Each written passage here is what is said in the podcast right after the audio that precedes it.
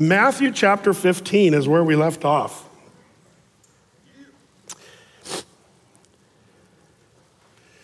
We pick it up in verse 1. It says, Then came to Jesus scribes and Pharisees, which were of Jerusalem, saying, Now, before we get into what they said, it, you got to understand, these are the big guns. These Pharisees and scribes. So far, I think we've only seen the scribes and the Pharisees were from that area, you know, the Galilee region. But now you got the big guns from Jerusalem. If you got scribes and Pharisees from Jerusalem, these are the dudes. And ultimately, these are going to be the, the guys instrumental very much in uh, leading to the crucifixion of Jesus. So you kind of have to get the sense of, of uh, the gravity of what's happening. And I'm sure the disciples are like, oh, great. Um, here comes the, the Pharisees and scribes from Jerusalem. Like, like the heaviness of the moment, you got to feel that a little bit. And you'll get that in this chapter. You're going to get a sense that the, the, the disciples are a little nervous uh, about that, but we're going to see why they're nervous. And uh, maybe Jesus gives them good reason to be nervous, except for Jesus totally knows what he's doing. Sometimes following Jesus gets you into situations that make you a little nervous. That's just kind of the truth of the matter. And that's true of these disciples here. So uh, let's see what happens. So these Pharisees and scribes from Jerusalem, they came out saying, verse 2, Why do thy disciples transgress the tradition of the elders? for they wash not their hands when they eat bread. Now, in Bible times, uh, the, the, Pharisees, uh, and even to this day, there's Jews that still do this ceremonial cleansing. And, you know, uh, one thing is, it's kind of interesting. The laws of the Jews were very practical, and, and, and the world only now, you know, in modern times, have, have realized the benefit of washing your hands. Um, did you know before the Civil War, surgeons didn't even wash their hands before they did surgery? That, that was a Civil War finding. We found that if we wash our hands before surgery, people tend to live a little more long. Like that, that seems pretty modern to me. In the 1860s, we didn't know that until then. Um, but the Jews have been washing their hands uh, for millennia. And that's one of the reasons I believe why, uh, do you know, like with the bubonic plague and the Black Death and some of these plagues throughout our history in the world, the Jews were often not uh, as much affected by those things, so that some of the world's, uh, like a lot of the Europeans, blamed the Jews for those, those plagues and what have you, because they weren't as affected as were the other countries. Why? Because every time they would eat, they would ceremonially cleanse their hands. They'd wash their hands. That was part of their deal. Kind of interesting how that works out. Now, in Jesus' time, though, the ceremonial cleansing was kind of a ridiculous thing, and it had to do with the amount of water. And you, you, know, you had to go through this. If you look it up, it's, it's an interesting. They take half an eggshell of water and pour it on the back side of their hand, and then the back side of their hand, and then rub, and then pour the other side of the eggshell on there. Like they had this little practice, and it was all measured, and it was just it was strictly ceremonial. It really didn't have much to do with getting your hands clean, but it had to do with more being religiously uh, dedicated to the cleansing of your hands uh, before you eat. And, um, and by the way, some of those traditions would even say between each course of the meal, you'd have to do the ceremonial cleansing with the eggshells and all that stuff. So it was kind of a weird practice. Uh, it wasn't as much about washing your hands as much as it was about obeying Jewish tradition and the traditions of the elders. Now, where did the eggshell thing come from? And where did the measurement and all the ritual part of it? It didn't come from God's law uh, you know, or the law of Moses. Remember, the, the, the, law of God is, if you would, the Ten Commandments. The law of Moses is the laws for the Jews that we read about in De- Deuteronomy and Leviticus and other places in the Old Testament, of course. But this idea of taking it to the nth degree, that would be the traditions of men. Uh, it was the Mishnah and others where the Jews started writing, well, if, uh, to make sure we don't break any of those laws, we're going to make extreme laws to make sure we don't break the laws that are written in the Torah. And so they came up with eggshells and washing and over, over and under and all this different thing that was just kind of this ceremonial cleansing. And that's, that's what Jesus is being accused of. When they say, Why do you, your disciples transgress, that means sin, uh, the tradition of the elders, uh, for they wash not their hands when they eat bread. Um, and Jesus is about to respond, and this is going to be a fairly harsh response um, that's going to be uh, Jesus kind of calling them out on some stuff. So check this out. It says in verse 3 But he answered and said unto them, Why do you also transgress the commandment of God by your tradition? For God commanded, saying, Honor thy father and um, mother, and he that curseth father or mother, let him die the death. But you say, Whosoever shall say to his father or his mother, It is a gift, by whatsoever thou mightest be profited by me, and honor not his father or his mother, he shall be free. Thus have ye made the commandment of God of none effect by your tradition. Now, this is an interesting debate, uh, and Jesus uh, is going to win this debate, whether they like it or not, because he not only knows the Word of God, remember, Jesus is the Word of God. In the beginning was the Word, the Word was with God, and the Word was God, and the Word became flesh and dwelt among us. Don't mess with Jesus when it comes to Scripture. Uh, that's a bad uh, future if you're, if you're going to do that. And that's what these guys are doing. Why do you break the traditions of the elders? And Jesus is saying, Why do you break the commandment of God? So that sort of begs the question um, you know, which one's the most important, the tradition of the elders or the commandment of God? Anybody want to take a stab at that one? That's a no brainer, right? But here's the problem we do the same thing today in churches around the world. We put tradition of men over or equal to or over the, the, uh, the scripture itself. And I'll show you what I mean by that here in a little bit. And, and by the way, you know, the early church got off in their traditions and their practices, got off course very early. In Revelation, you know, chapter two and three, the seven churches of Asia Minor, uh, five of the seven churches were already way off course. And Jesus had to say, I have this against you. Uh, five of the seven churches he had to correct. Um, so the church can go off on tangents fairly easy if we're not careful. That's why I love the Word of God. The Word is our anchor, the Word keeps us in line with what God wants for His people. And as soon as you go away from the Word and start doing traditions, okay, but then there's the question are there any good traditions that aren't in the Word? Maybe. Are there bad traditions that are in the Word? Absolutely. Are there neutral tra- traditions that are neither good nor bad but aren't in the Word? I think so. Let's try to think of some of those just for a second. Um, you know, good, bad, or neutral traditions, we kind of have to be careful. Like, here's a tradition I think that I grew up with, and it's not my parents' fault, it's just the way the church thought in the day. You guys, were any of you guys raised to believe that if you smoke cigarettes, you're pretty much going to hell? Has anybody know? Did, how many of you guys were raised kind of like that? Yeah, it was a thing back in the day, uh, and uh, and you know, I, fairly shortly into my uh, you know, younger years, I realized, well, that's probably not the unpardonable sin. And uh, we have a lot of things that are unhealthy that we do to our body. So logically, I was able to say going to McDonald's is probably just as bad as smoking a cigarette. You're going to die either way. Uh, just you're going to go to heaven sooner. So is it a good tradition? Maybe it's a good tradition. No, I didn't. I didn't come to that conclusion. But but smoking cigarettes uh, is a bad practice. It's a bad habit. Um, but it's not necessarily that that person's going to hell. Um, so one of the bad traditions I grew up with was smokers go to hell. Uh, that's just totally false, and that's a bad tradition that people kind of pr- propagated. Um, what about neutral traditions? Um, there are traditions we do that I say kind of fall in a neutral category. For example, if you do them, great. If you don't, great. Here's a big one. Um, when we pray, bow your heads and close your eyes and fold your hands thus. Because that's the way you're supposed to pray. And if you think that's the only way to pray, is that a, is that a tradition of men or is that a command of God? That's a tradition of men. It's not even in the Bible. Whenever you see Jesus praying, he's always looking up into heaven uh, when he prays. Um, and oftentimes, the posture is kneeling, so there's, there's that. But you know, there's a bunch of postures in prayer. You know, uh, Paul says, "I would that men pray, lifting up holy hands." Do you know lifting hands is not just reserved for singing songs? But Paul says, I would that holy men lift up holy hands and pray. Like lifting hands in prayer is an uh, expression of submission and reverence to the Lord. That's, that's part of our posture. There's a lot of postures the Bible gives us as far as prayer, but bowing your head is not one of them. So is that a bad tradition? I'm going to call that a neutral position. I'll tell you why. Because it's I, I, find it to be helpful. Uh, I'm easily distracted. Um, if I looked up to the sky here in church and started praying like this, I'd go, oh man, there's dust up on that HVAC. And man, we got to get some staff up there with a lift and get that dust out of there. See, I'm already distracted. It's like squirrel. You know, it's like that. That's what some of us do. And so uh, when my, you know, my mom as a little child taught me at dinner table to close my eyes and bow my head, I find that to be helpful. That's a helpful tool. But if you are making someone do that because you think it's the only way to do it, that's when it becomes a bad thing.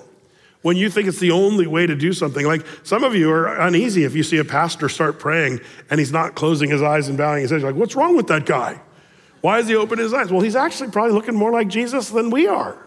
Uh, so we shouldn't be, you know, weird about traditions of men. Uh, so there's neutral positions that I would say, or traditions, um, uh, whether it's praying or whatever. Um, but Jesus is ref- referring here to a combination of some Old Testament laws, and, and, and his answer is kind of profound because he calls them out and what he knows is going on.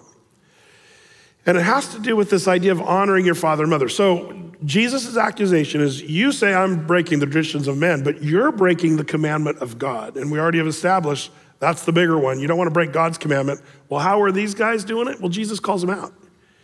He says you're not really honoring your mother and your and your father because you're calling everything Corban. Right? I didn't read that. Is that in my? Is that in your Bible? Well, it is, um, and we need to kind of talk about this. So, so Jesus is referring to a combination of Old Testament laws: honor your father and mother. And by the way, we read that in Exodus 20, 12.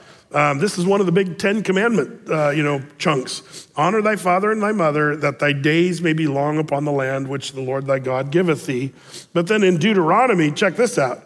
If a man, Deuteronomy 21, 18, if a man had a stubborn and rebellious son, before we read this, how many guys were at times stubborn or rebellious in your upbringing? Okay, yeah, some of you are sitting there angelically, well, I wasn't. Um, Anyway, uh, yeah, if a man have a stubborn rebellious son which uh, not obey the voice of his father or the voice of his mother, and that when they have chastened him will not uh, will not hearken unto them, then shall his father and his mother lay hold on him and bring him out unto the elders of his city and unto the gate of, of, uh, of his place, and they shall say unto the elders of the city, uh, This uh, our son is stubborn and rebellious. He will not obey our voice. He is a glutton and a drunkard and all the men of this city shall uh, stone him with stones that he die, so that thou put evil away from among you, and all of Israel shall hear and fear. Boy, I guess. Question How many of us would have survived childhood uh, with this? I'm so glad we're no longer under the old law. And this is one of those laws Obama said as a president. What are we going to do? Follow the book of Deuteronomy and stone our children, you know, to death? And, um, and Obama um, was not really understanding how the Bible works. That's the Old Testament law. We're no longer under that law. And by the way, this is kind of interesting. This is one of those laws that we don't have any real record of the Jews actually doing this. There's no record where, you know, kids who disobeyed their parents. But, but remember, the law is there to show us what real righteousness looks like. And none of us would have survived the law. That's the whole point of the law. That's why you read the Old Testament and go, wow, that's horrible, uh, because that's what we all deserve. That's what, that's what we all are, are doomed to apart from Jesus Christ. That's why the law exists, to drive us as a schoolmaster drives us to Jesus. Remember that whole thing? So that's kind of an important part of this. So um, now Jesus is saying, you know, um, you guys are not honoring your father and mother.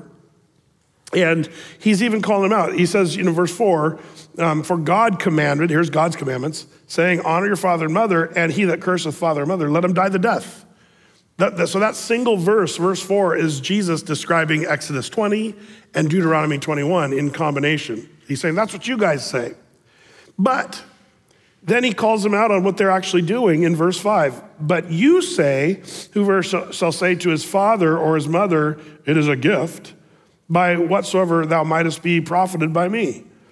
And you honor not your father and mother, he shall be free. Thus, having made the commandment of God of no effect by your tradition. There was a tradition that had come out of a law of the Old Testament, and the tradition was this idea of calling something it is a gift. There in verses 5 and 6, where um, uh, uh, pardon me, uh, yeah, five and six, where verse five says, you know, saying to your father and mother is a gift. Now, I want you to see this because Mark chapter seven, verse 11 through 12 uses the, the better word here uh, because it's a literal word. It's a thing that they had. He says, but you say, if a man shall say to his father and mother, it is Corban. That is to say, a gift. By whatsoever thou mightest be profited by me, he shall be free and ye uh, suffer him no more to do aught for his uh, father or his mother. This is Jesus calling him out on some stupid practice that they had come to. You see, this idea of Corban, it's an interesting uh, established uh, uh, thing of the Old Testament. A person could call something or delineate something as Corban, right? You mean like the university? Yeah, I find it funny. I love Corban University, by the way. They're one of the few schools that are trying to stay the, the course, you know, and stick to good theology and uh, not going LGBTQ. Like, like they're one of the few universities the, on the planet uh, that are try, trying to hang in there. So I'm pro that. But whoever came up with their name, I, would say, yeah, that was probably not a great idea. Um, because I think Corban University was trying to use the name in its positive sense of the Old Testament, which is okay. It means it's set aside for the Lord and for his purpose. That's what this word Corban means. Uh, by the way, um, uh, the, the, word Corban uh, is both Hebrew and, and, and, and Greek, uh, and it translates all the way through those two languages. So the Greek form of this means a gift offered to God. The Hebrew form, Korban, um, means offering oblation presented to God. You say, okay, great, Brett. So people were saying, uh, this is Corban. Yeah, but here's the way that was rolling out. Picture your mom and dad coming over for Thanksgiving tomorrow. And you don't want to share all your stuff. Uh, you don't want to share your favorite chair in the house. So your dad comes in and goes to sit down in your favorite chair, like, oh, sorry, Dad, Corban. Uh, what? Yeah, sorry, Dad. I dedicated that chair to God, and I only sit there when I'm honoring the Lord. Uh, so that, that chair is Corban. Oh, okay. Uh, so he gets the turkey and you cut it up and you start passing out, and your parents, oh, I'd like to have some turkey. Corban, Corban. Uh, we, we, we dedicated the turkey to God. Sorry, mom and dad. You can't. Like they were using, this is true, they were using it as an excuse to not be kind to their parents by saying, Corban, everything's Corban. It's a gift. For, we, we delineated and set it aside for God. And Jesus is going to say, stop saying that. That's, that's ridiculous. Honor your father and mother. Give them the gift. Give them, you know, the stuff. That's where religion becomes wacko. And, and uh, this is where Jesus is saying, you guys are all into your traditions that aren't even really God's commandment. But by keeping your traditions, Corban, Corban, Corban, you're actually breaking the commandments of God. Honor your father and mother. And that's how Jesus calls them out. And there's nothing they could say against this because it was all true. Jesus knew exactly what they were doing. It was a, it was a very um, cheap and uh, greedy sort of behavior that the Jews were doing with their parents, where they didn't feel like they had to share anything with their mom and dad. And uh, Jesus is calling them out on that. I think this is kind of funny uh, that Jesus knows right where to hit them, where it actually is going to, uh, you know, speak truth. And what are they going to say? Well, he then gets even more prickly, if you would, there in uh, verses seven through nine. Let's keep going. Verse seven. Then Jesus says, You hypocrites, well did Isaiah prophesy of you, saying, This people draweth nigh or near unto me with their mouth, and honoreth me with their lips, but their heart is far from me. But in vain do they worship me, teaching for doctrines the commandments of men. Um, the doctrines, which means teaching of the commandments of men. People are more into teaching the men's commandments than they are God's commandments, and they're just a bunch of hypocrites. Again, this word hypocrite is, is hypocrites, um, which is where we get um, you know that idea of the, the theatrical mask. That's what they called in the Greek theater, the smiley face mask and the frowny face mask. That's uh, they called that a hypocrites. Uh, same word, and Jesus is saying, "You guys are hypocrites." Um, now What's interesting is Jesus quotes from Isaiah 29 13, um, saying that, that there's people that they sort of have the show of religion and piety, but they're not really, their heart is not really for the Lord. They're more in for themselves. And this is a human nature thing, and, and we have to always check ourselves. Why do we do what we do spiritually? Why do we go to church? Are we doing it, uh, God forbid, like Isaiah says, you know, honoring the Lord with our mouth and with our lips? But our heart is far from the Lord. We're, we're into other things and in vain. You know, it's, it's interesting what they said, um, what, what is called vain. It's in vain uh, that they do worship. Uh, you know, is, is our worship vanity? I think it could be. You know, it's an interesting thing what we do um, when, we, uh, when we worship and when we teach. Jesus is saying there's a way to do it where your worship is bad and your teaching is bad. We all say, oh, worship is great. All worship is great. But I'm concerned that we've become hypocrites like, like these guys, and we have our traditions that we're more into and what have you.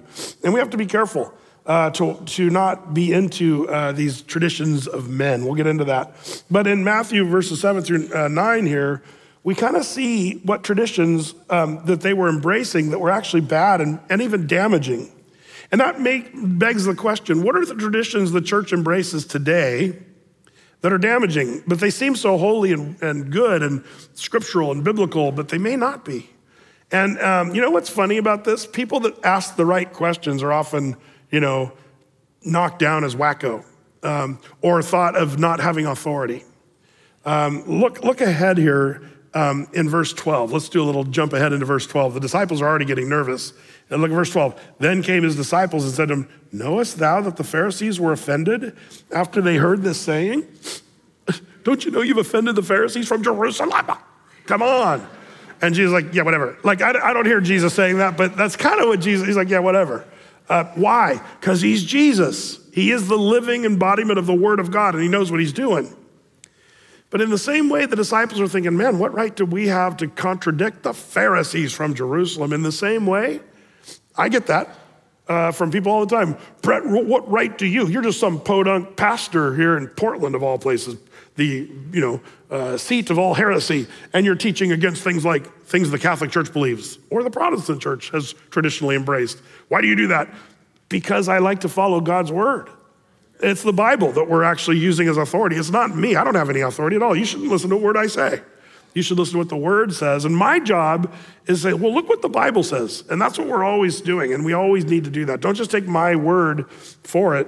But Isaiah 29 is this scripture that causes me great consternation in my heart when I think, oh man, Lord, forbid that we become these people of Isaiah's time, but also of Jesus' time, where men just do their traditions but they're not really, really drawing, they're, they're drawn near to their, with their lips and their mouths, but their hearts are far from the Lord. What are the traditions we embrace that are not helpful? Um, one that I talk about a lot, and, and it's because I get a lot of flack from this, uh, as the, the way we dress. If you dress in a certain way to go to church. And my question is, is this a good tradition, bad tradition, or neutral? Uh, the idea of dressing up for church, what would you say, good, bad, or neutral? I'm gonna call it neutral.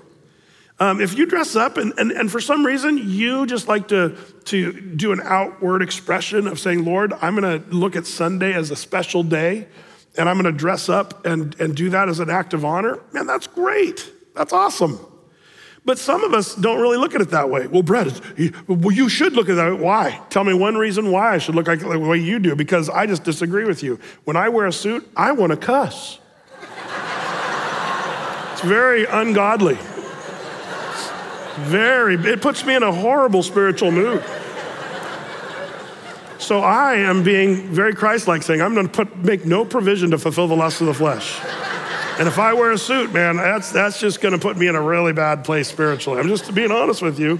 Um, see, it's, it's funny. I, I sort of joke about that, but, but it's kind of funny how we get into these traditions of men, and it's just really ridiculous. The, the way you dress the Bible says nothing other than the opposite of that. Like, for example, 1 Samuel 16, 7. The Lord sees not as man sees, for man looks on the outward appearance, but the Lord looks at the heart. And I'll bet you, if I were a betting man, the Lord would have a lot to say with some of the sharpest dressed churches in America and have a lot to say about their hearts. And maybe some of the shabbiest dressed churches in America might be more dialed in than the ones with the suits.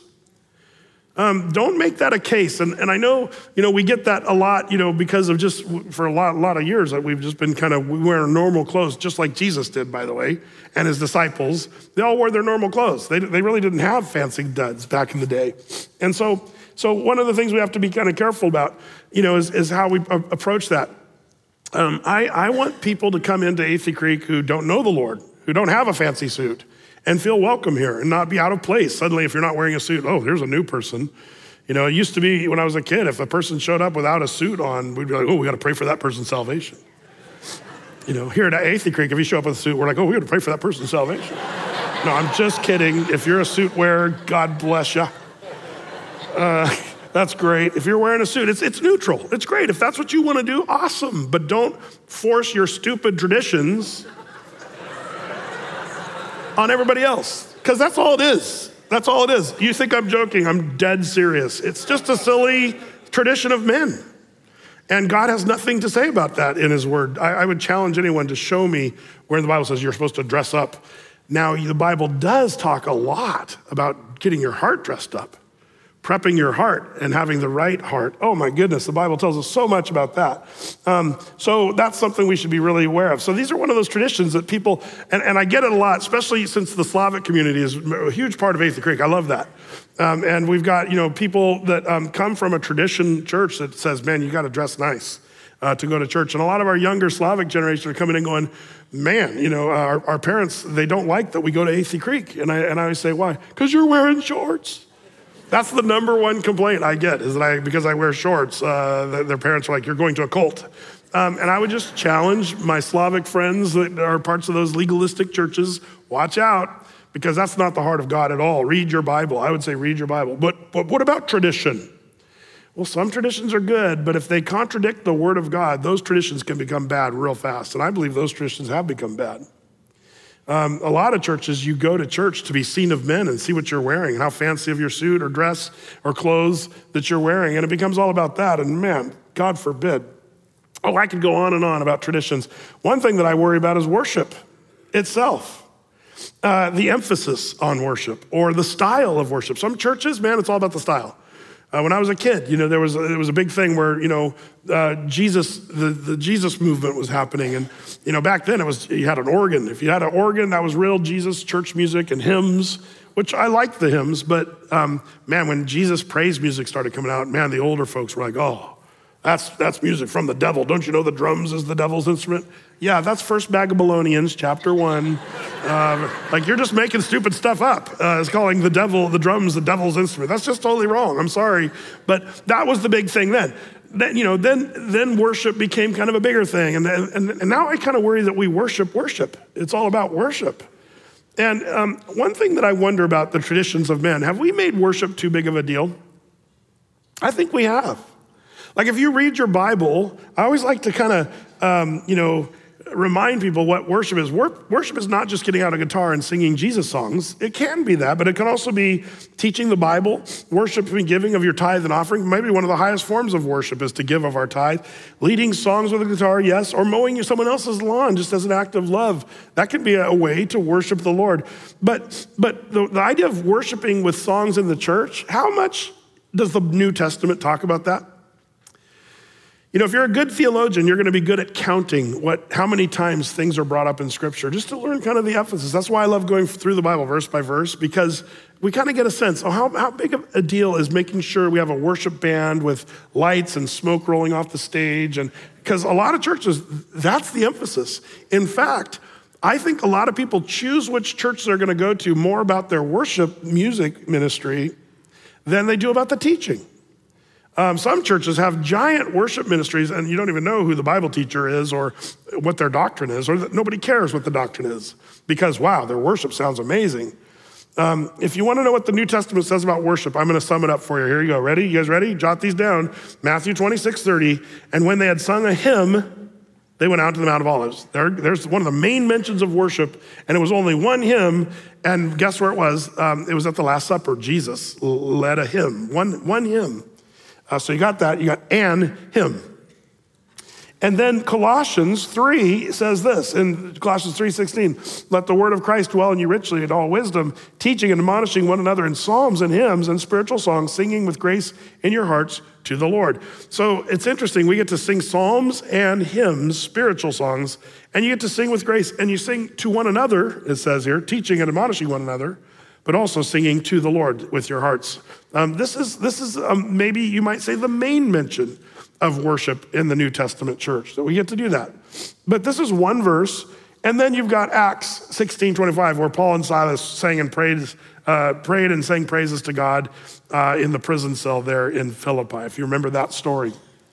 But all that to say, that's, that's what the New Testament has to say. Now, how many verses? I just gave you three verses. And we could maybe, I, I, I didn't really go into the heavenly scene because I'm talking about the New Testament church. Uh, the next time you read about singing songs is in heaven around the throne of God. I'm not going to count that because uh, that's going to be glorious. And so it's going to be a whole nother level. Uh, I don't even imagine what that is. But as far as the early church, those are the three verses of what the church was doing with songs. And there, it wasn't all about, you know, their worship ministry. I think that's kind of important to know. Um, and to keep the main focus, keep the main thing the main thing, and the main thing is not our music. Now, I love our worship leaders here at AC because they really do try to keep the focus on the Lord. And also His Word. A lot of the songs we sing are word for word right out of Scripture. That's one of the things we attempt to do is sing a lot of scripture songs because we see a greater emphasis on the word of God than we do the worshiping uh, through songs. So the word needs to be kind of at the center of all that we're doing. And there's times we'll be doing a song and thinking, does that song really perfectly line up with the Word of God? And sometimes we'll axe a song because ah, it's, it's not, as, not really in line with the Word. It's just somebody's feelings about this or that, and it doesn't really line. I'm like, well, we, we think through that all the time. Um, I love that it's not all about you know our, our songs. And and by the way, our, our worship team, if I come in and say, hey guys, this uh, this Wednesday night I've got a long longer teaching, then they're the first ones to say, oh man, let's let's cut a song or two, man. And they're they're like they're not. Well, what about our songs? Like I've seen that in churches where it's like the pastor has to beg the worship leaders to give him a little more time, you know, uh, whatever. I, I love the heart of our worship team. It's really about the word, songs about the word but um, man, and we could go on and on. Here's and here's the one Jesus is dealing with: um, tradition eclipsing doctrine. And this is one of the things that Jesus is addressing with these Pharisees, but I think needs to be addressed with the greater church in the world today.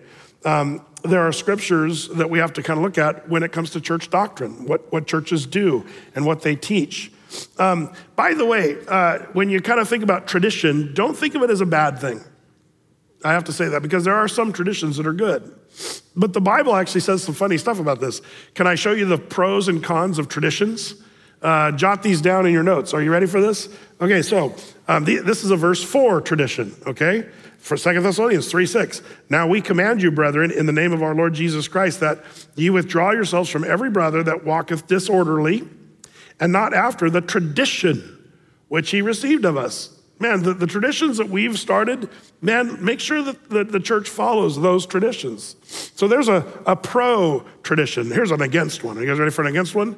Um, this is red letters, Mark 7, 8 through 9. For laying aside the commandment of God, you hold the tradition of men as the washing of pots and cups, and many other such things like you do. And he said to them, Full well ye reject the commandment of God, that you may keep your own tradition. This is Jesus arguing against those traditions. Uh, let's do another four.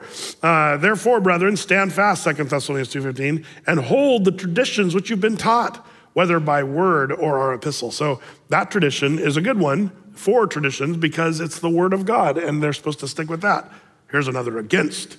Uh, Colossians 2.8, beware lest any man spoil you through philosophy and vain deceit after the tradition of men. See, one of the main things we're seeing here is there's traditions of men, and then there's traditions that come right from the word, and that's part of the good, the bad, uh, or uh, positive or negative, after the rudiments of the world and not after Christ.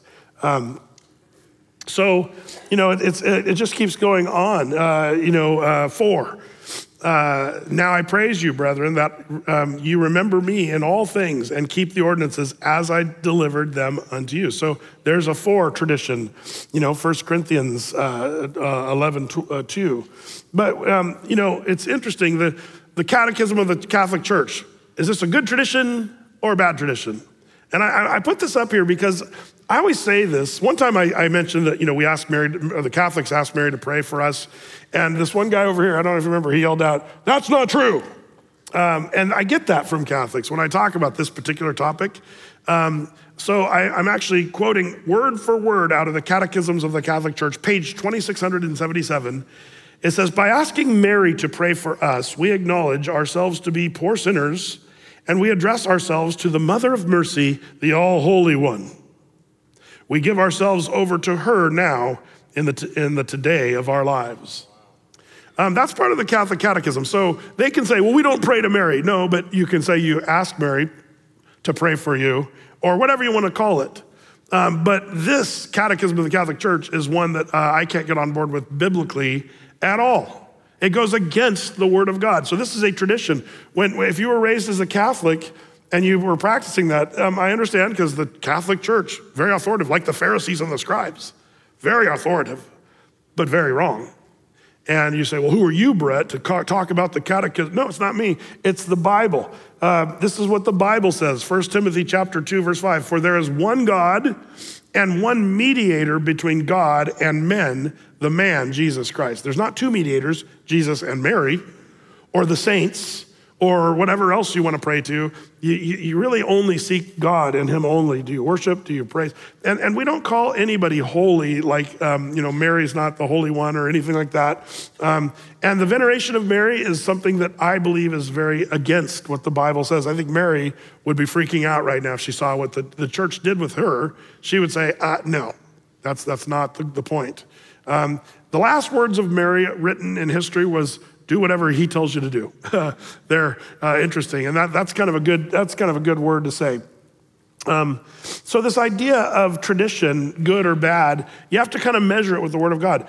Um, there was a quote by uh, Jaroslav uh, Pelikan, uh, who wrote The Vindication of Tradition in the uh, 18, 1983 Jeff- Jefferson Lecture in Humanities. And he, he said this Tradition is the living faith of the dead, traditionalism is the dead faith of the living.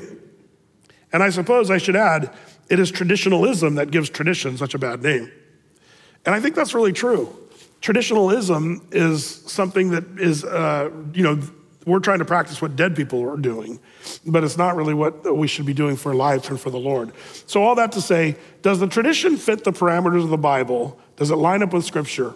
Um, good traditions, bad traditions. We could talk about so many things. It's not just the the the um, you know Catholics, the Protestants. We have our same problems too. In fact, I can see where the Protestants have caved on some stuff and the Catholics didn't. Uh, for example, the, the one thing I like about Catholicism is that they really give honor and reverence toward the Eucharist, communion, the Lord's table. I, I commend the Catholic Church for that. The problem is they took it too far when they uh, came up with the doctrine of transubstantiation, where the bread and the, the, the, wine literally becomes the body and blood of Jesus. That's just made up stuff. The Bible does not teach that. Um, and that's something you have to kind of look, don't take my word for it, search the scriptures to see if what I just said is true or false. Um, um, so the Protestant church, we've dumbed down communion. We, we've kind of said, oh yeah, just take some bread and juice and whatever and take it whenever you want to. And, and we kind of, you know, out of routine. No, communion is still something to be greatly reverenced and honored as an act. And it's not just some act or ritual, it's, it, it's a powerful connection between you and the Lord. Communion is just that. And sometimes the Protestants tend to dumb that down. So we have to be careful with all of our traditions, whether you're a Catholic or a Protestant. Um, you know, bad traditions, the veneration of Mary, purgatory, praying to the saints, those are all things that are not in the Bible. Um, uh, indulgences, boy, we could go on and on at, at, some of the abuses the Catholic Church has used over the years. Um, but same with the Protestant Church. We have to be careful and measure what we're doing.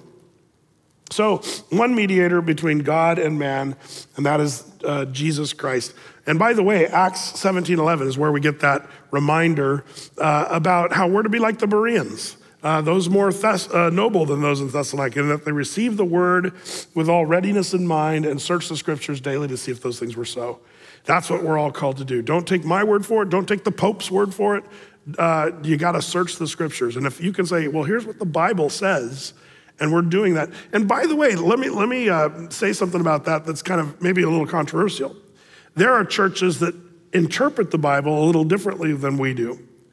I would almost rather have a church say, well, we believe the Bible's teaching this and show what they really believe, even if I don't agree with it. At least they're trying to back it up with Scripture. Most of the stuff I see, the church isn't even attempting to show where the Scripture uh, shows what you're supposed to do. And, and I think that's the biggest mistake we're making. So tradition can be really goofy.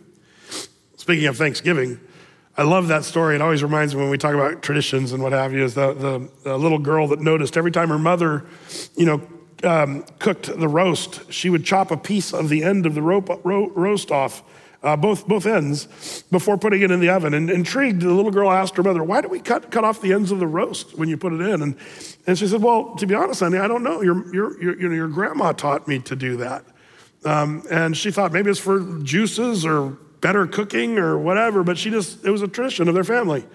Well, this, the mother kind of got curious, so she, she called the grandmother and said, uh, Hey, mom, uh, what's the deal with this? Uh, why did you have us cut off the, the ends of the roast? Uh, on, uh, you know, and she said, I don't know, my mother used to do that. And so they all were kind of curious. They went down to the nursing home where the great grandmother was and, and asked her, and she said, why, um, why do we cut the ends of the roast off? And the gra- great grandmother said, My pot was always too small, so I had to cut off the ends of the roast just to get it to fit in the pot. I love that story because that's how stupid traditions develop, and we just keep doing them over and over and over. And then if you ask, why do we do such a thing? And oftentimes it's, it's, uh, it's just a weird tradition that we picked up along the way. Well, back to our text here. Uh, um, we see not just being, uh, you know, these guys being false teachers, they're called hypocrites And they're being sort of, um, you know, uh, challenged here by Jesus. Uh, and that their worship and their teaching, teaching was just to be seen of men, and they were not really close to the Lord. And that's where we pick it up into verse 10. And he called the multitude and said unto them, Hear and understand, not that which goeth into the mouth defiles a man, but that which comes out of the mouth is defiling the man. Um, okay, now we'll get into this in a second, but notice the disciples in verse 12. Then his disciples came and said, Knowest thou the Pharisees were offended after they heard this saying? So they're realizing that, that Jesus is sort of calling out the Pharisees uh, for this, uh, uh, this whatever's coming out of their mouth, and, but they don't really understand this. Um, and so Jesus is going to explain what this means. Verse 11, he's going to explain that in verse 13 and onward. He says in verse 13, But he answered and said, Every plant which my heavenly Father hath not planted shall be rooted up. Um, let them alone, they be blind leaders of the blind. And if the blind lead the blind, both shall fall into the ditch. So, um, so this is a funny little illustration. Um, now, uh, it's funny because still not really understanding what Jesus was really fully talking about. The disciples are a little shocked that Jesus was going against the authorities. And, um, and, um, but we know that Jesus has the ultimate authority. That's what makes this story so fun. Jesus can say everything here, and we have to go, well, he knows what he's talking about. But this would have been a shocker to the Christians, or the, or the, I should say, the Jews of this day, to believe that these Pharisees were so whacked out. But, um, but uh, you know, um, then verse 15, it says, Peter answered and said to him, Declare us unto this parable. In other words, I don't understand what this parable is about. So this, this is a little bit of a sign. We have now another parable uh, going. This is, um, I think here in Matthew, this is parable number eight, if I remember rightly. Uh, parable one was the sower, then we had the tares, then we had the mustard seed, the leaven, the treasure, the pearl, the net. You guys remember those parables? Well, now we're going to take the parable of the rooted up plant, is what we're going to call this one. Even though it's a short little uh, parable, um, uh, we're going to do that uh, as we get to the parable of the rooted up plant. And that's really what, starting in verse 13. Um, and, um, and this is this we need to observe this is still the common theme of the parables we're talking about plants, seed, soil, all of that stuff that is, remember the word, ex, the, the thing we were calling expositional constancy?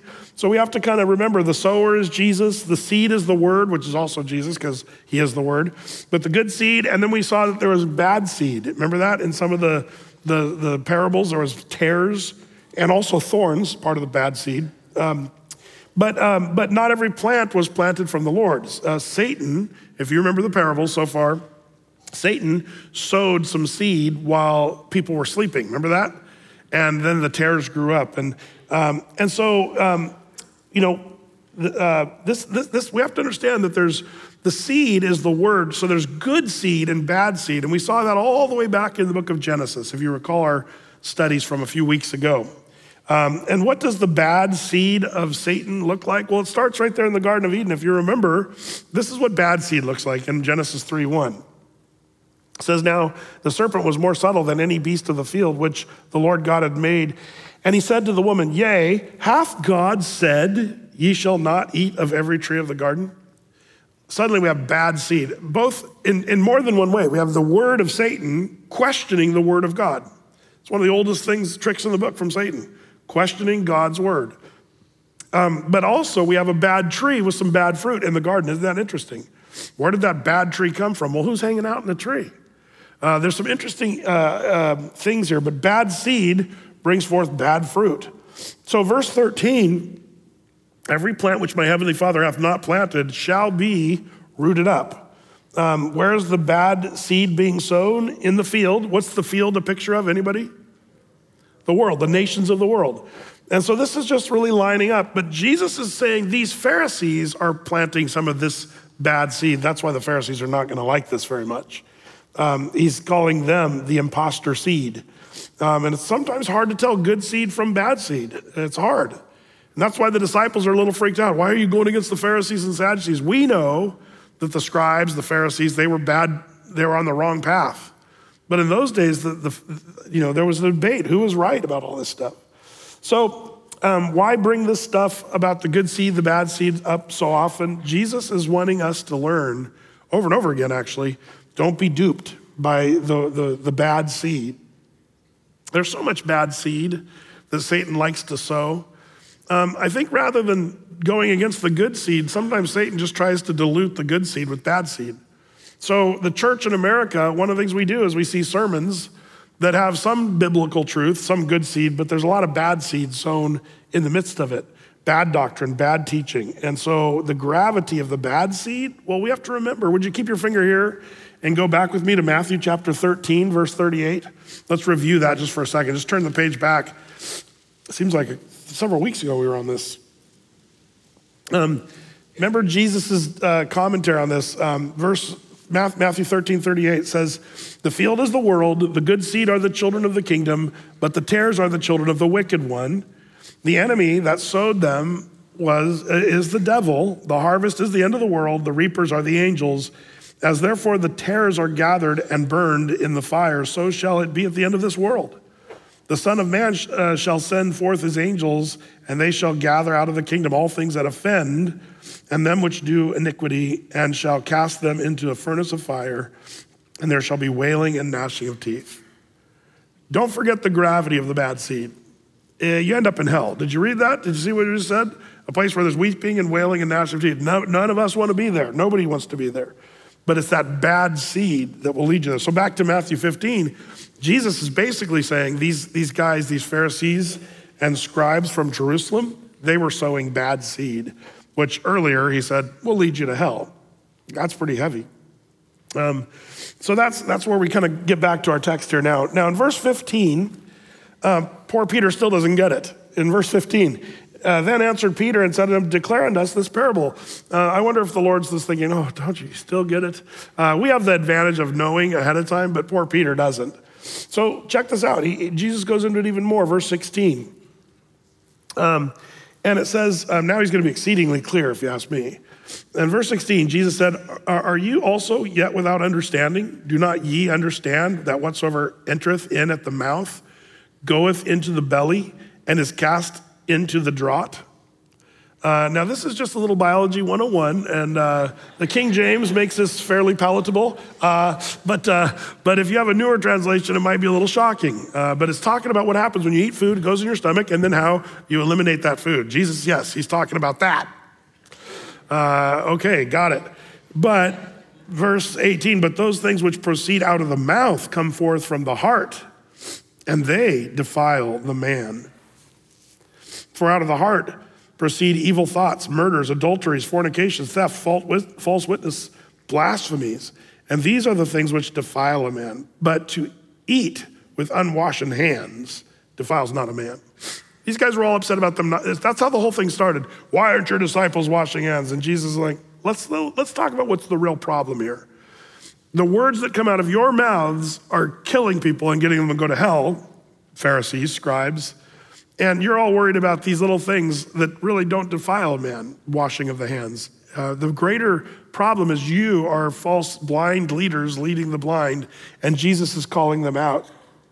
And he's talking about that which comes out of your mouth is more defiling, and what's coming out of these guys' mouths is defiled. So, by the way, in verses 18 through 20, Jesus is not arguing to not wash your hands. That's not what he's arguing. He's just saying there's a greater issue that we have to um, to deal with and to be spiritually defiled more than having your hands dirty. The heart and the mouth shows a dirtiness that's, that's, uh, that's bad news. A good description this is an old poem I saw. Watch, watch your thoughts because they become words. Watch your words, they become actions. Watch your actions, they become habits. Watch your habits, they become character. Watch your character, it becomes your destiny. It's almost like that. It's, it's what you start saying with your words that can lead you down a road that's more dastardly than you might think. So, like the old saying we said earlier, you know, what is in the well of the heart comes out of the bucket of the mouth. And that's what Jesus is once again um, talking about. Um, so, um, that's something we have to be careful of, uh, as, as, as people, not to major on minors. Uh, speaking of washing hands, I mean, this is a good, good thing to ask yourself. How many of you parents are very much into making sure your children wash their hands before dinner, but you don't make sure that they're not playing video games that are harmful to their spirit and their soul? Like you might you make sure, did you wash your hands before dinner? But are you looking at the, the T rating on the, do they still do ratings on games and stuff? Uh, T rating or whatever, and like, oh, whatever. They're, they're, at least it's just a shoot 'em up game. I'm sure there's no nothing really bad on there, even though there is. And like, I, I see parents lose their priorities about what's really harmful. Um, I would have rather had my children not wash their hands before dinner and have the risk of getting sick from that than for them to get all into the, some of the things of this world that would actually bring them down to destruction. So we have to be careful not to be like these Pharisees who get it all totally off and, and wrong. Uh, you can get a glimpse on what's inside of people, which is kind of funny. Um, uh, when you just look at like like bumper stickers of a car, this this always tells you what's on the inside. You know that which is on the inside is what comes out. But you can tell a lot about a person what's on their bumper. Uh, what would you think of this person if you saw this on the? Your kid may be an honor student, but you're still an idiot. Well, you kind of know what kind of person that is that's driving that car. Forget world peace. Visualize using your turn signal. I like that one. Um, he who laughs last is the slowest.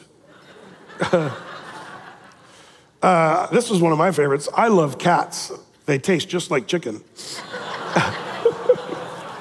uh, I didn't fight my way to the top of the food chain to be a vegetarian. Uh, that one. Um, Tad and I saw this one uh, years ago. I think it was like in uh, Sherwood. It said uh, Christians can't live with them, can't throw them to the lion's den anymore.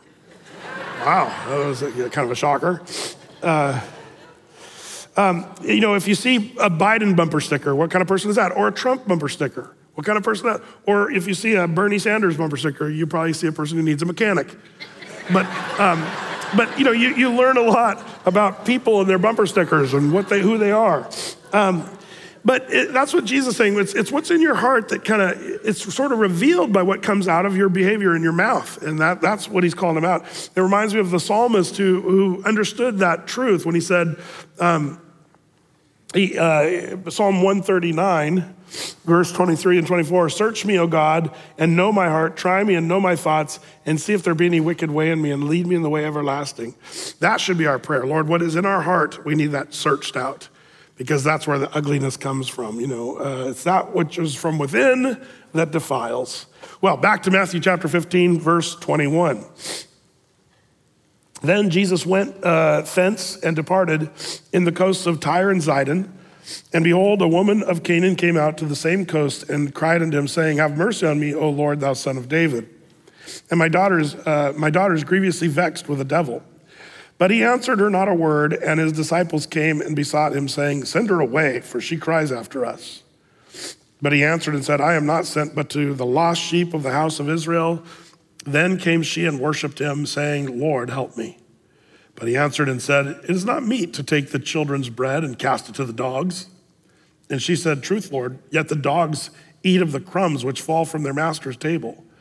Then Jesus answered and said unto her, O woman, great is thy faith. Be it unto thee even as thou wilt. And her daughter was made whole that very hour. We looked at this in depth this last weekend, so if you missed that, I'm not going to go over it again. But basically, the Lord Jesus wasn't dis, uh, disrespecting this woman, but he was developing her to where she had this opportunity to express a great uh, expression of faith. And her expression of faith was that she was a horrible, messed up sinner, Gentile but she was still acknowledging that Jesus was the one who would help her. Um, it really is a summation of Ephesians 2 12 through 13. That at that time you were without Christ, being aliens from the commonwealth of Israel, Gentiles, and strangers from the covenants of promise, promise having no hope, without God in the world. But now in Christ Jesus, you who were sometimes far off were made near by the blood of Christ. So, this is the kind of faith this woman has, and he says, Great is your faith. It's a great story of this woman who had to humbly come and acknowledge uh, her uh, trouble, uh, that she was a Gentile, that she needed to humble, humble herself before the Lord. Well, back to the story then in verse 29. And Jesus departed from thence and came nigh to the Sea of Galilee. So if you kind of picture the map of where he's going, when he's covering some ground, he's up in the uh, Lebanon, uh, Tyre and Sidon. Now he's getting back to Galilee. Uh, if you're kind of following his, his travels, um, and went down into a mountain and sat down there.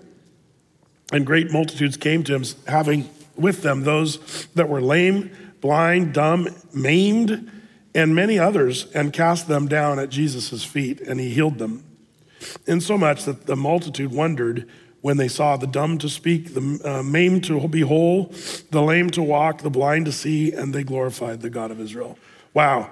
Um, you know, it's funny, these aren't just a few isolated healing incidents now. Now, just by the droves, people are coming, and Jesus is the healer. You know, he's the, the miracle worker healer as, as far as they're concerned. But little do they know, that's, that's actually only a small part of the story. He is the Son of God who came to save the world from their sin, not just their health issues. But, um, but I love at the end of this, verse 31, it says that they um, gave glory and they glorified the God of Israel. Isn't that interesting? Jesus would say, I always do the things that please my Father. But even Jesus, who is God in the flesh, um, the people still gave glory to God. That, like, that's a great thing, and that's, that's something we can learn from. Well, verse 32 uh, Then Jesus called his disciples unto him and said, I have compassion on the multitude because they continue with me now three days and have nothing to eat. And I will not send them away fasting, lest they faint in the way. And his disciples say unto him, Whence should we have so much bread in the wilderness uh, as to uh, fill so great a multitude? And Jesus said unto them, How many loaves have you? And they said, Seven, and a few fishes. And he commanded and uh, the multitude to sit down on the ground, and he took the seven loaves, excuse me, and the fishes, and gave thanks and brake them, and gave to his disciples, and the disciples to the multitude. And they did all eat and were filled. And they took up of the broken meat that was, or food that was left, seven baskets full. And uh, they that did eat were 4,000 men, beside the women and children. And he sent away the multitude and took ship um, and came into the coast of Magdala. So here we have the feeding of the 4,000. Now, for some goofy reason, some scholars try to mesh the feeding of the 5,000 uh, with the feeding of the 4,000.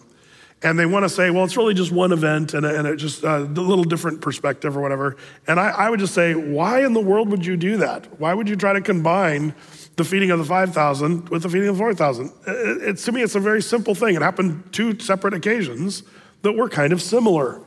Um, but there's, there's a lot of differences uh, that would make sort of the Bible contradictory if you're trying to make it one event at the same time. And the Bible doesn't say it was one event. Matthew was the one who uh, saw us feed, the feeding of the 5,000 in chapter 14. Uh, so Matthew told the first event, and now Matthew's telling the second event. So don't, don't listen to some of these commentaries that say it's actually the same event. They're trying to smash something together that doesn't need to be smashed, smashed together. Um, so it has a lot to do with things like where they were. Um, by the way, this place Magdala, I'm excited to bring uh, you guys there and bring some f- footage back from Magdala. Did you know they just found in Magdala, a little town there today, uh, a first century synagogue that is, in fact, a, a, synagogue Jesus walked in, and it's still sitting as that synagogue. The other synagogue I show you from Capernaum, it's the foundation stone where Jesus walked, but the synagogue itself is much later than the time of Christ, the, uh, the part above ground. But the one they found maybe, I don't know, seven or eight years ago in Magdala, uh, it's literally like the synagogue as it sat during the time of Christ. And they just found that there, which is kind of cool. But, um, but the feeding of the 5,000 and the 4,000 are different. Let, us note just a few of the differences between the 5,000 and the 4,000. Uh, first of all, the 5,000 was predominantly Jews. The feeding of the 4,000 would be predominantly Gentiles, and it had to do with their location uh, which we'll talk about that. Um, uh, the 5,000 happened in Gal- Galilee, but the feeding of the 4,000 happened in the Decapolis, we're told. Um, by the way, there's more context to that if you're taking notes. Mark chapter 7, verse 31 tells us this. Uh, again, departing from the coast of Tyre and Sidon, he came to the Sea of Galilee through the midst of the coast of Decapolis. So that's where this happened, is in one of the Decapolis cities. Um, uh, what is a Decapolis city? Uh, Decapolis is the Greek word. Deca means 10, city, polis. Um, and the 10 cities of that time would be Damascus, uh, uh, uh, uh Philadelphia, uh, Raphana, Scythopolis, Gadara, Hippondion, Pella, Galassa, and Canatha, or Gil is another name for that last one. But this idea of the Decapolis, Decapolis, is Jesus spent a lot of time in going all, and we forget this, going all over the Decapolis cities. He went from those towns, and a lot of those cities were in what is now known as Jordan, uh, the modern day Jordan. So people don't really picture Jesus hanging out in what is today Jordan, but he did, and he uh, did his work there. Uh, so this was one of those Decapolis cities. So back to our list here of uh, the feeding of 5,000. Um, one, there was five loaves and two fish, uh, 12 baskets left over. The other had seven loaves and a few fish and there were seven baskets left over. Um, there might be some interesting truths tucked away in this that we're missing. Uh, numbers are important, and there's a reason the Bible tells us about the numbers that was left. Um, 12 is often a number of government, seven is the, offer, uh, the number of completion and perfection. Um, so there's something about this where the Gentiles are getting the completion perfection treatment Whereas Israel, that's supposed to be governed by God, like there's some interesting correlations you could make if you're wanting to kind of think through what maybe some of these little things mean, or if there is uh, truth embedded in some of these details. But also, uh, the feeding of the 5,000 happened in the spring, the uh, feeding of the 4,000 happened in the summer. And then lastly, uh, the feeding of the 5,000, uh, they were with them for only one day, but the feeding of the 4,000 people were there for three days, um, which is uh, kind of a long, they were probably getting hung- hungry. But notice nobody was complaining, nobody asked for food. And the first time they're like, oh, the people send them home, they're all getting hungry. That was only the one day group. This group seems to be maybe more passionate about being with Jesus than the 5,000 group because they're like, they aren't even bringing up their hunger and they've been there for three days. And Jesus, having compassion on them, has to say, hey, guys, we better feed these guys. Um, I think that's kind of interesting. These Gentiles were hungry for Jesus more than they were maybe even hungry for bread. And I think that's kind of interesting about the story. Well, in Matthew chapter 16, we'll look at that next week. And verse 1 will kind of set the stage. The Pharisees also came with the Sadducees, came tempting, desiring him that he would show them a sign from heaven. And we're going to see them trying to tempt and trick and trap Jesus. And that's, again, not a good future. Uh, you know, Jesus is going to go to the cross willingly. It wasn't because they tempted him and tricked him into going to the cross. He would go to the cross willingly for a whole nother reason than they knew. But we'll see that next week as we go. Well, let's pray together. Lord, how thankful we are for your word that is living and powerful, sharper than any two edged sword. And how we pray, Lord, that you would just continue to let these words percolate in our hearts and our minds, Lord. And um, I pray that we wouldn't be more into tradition and the things that don't matter than the things that really do. Help us to sort those things out. Give us wisdom, Lord. And I pray blessing upon your church as we think through those things. In Jesus' name, amen.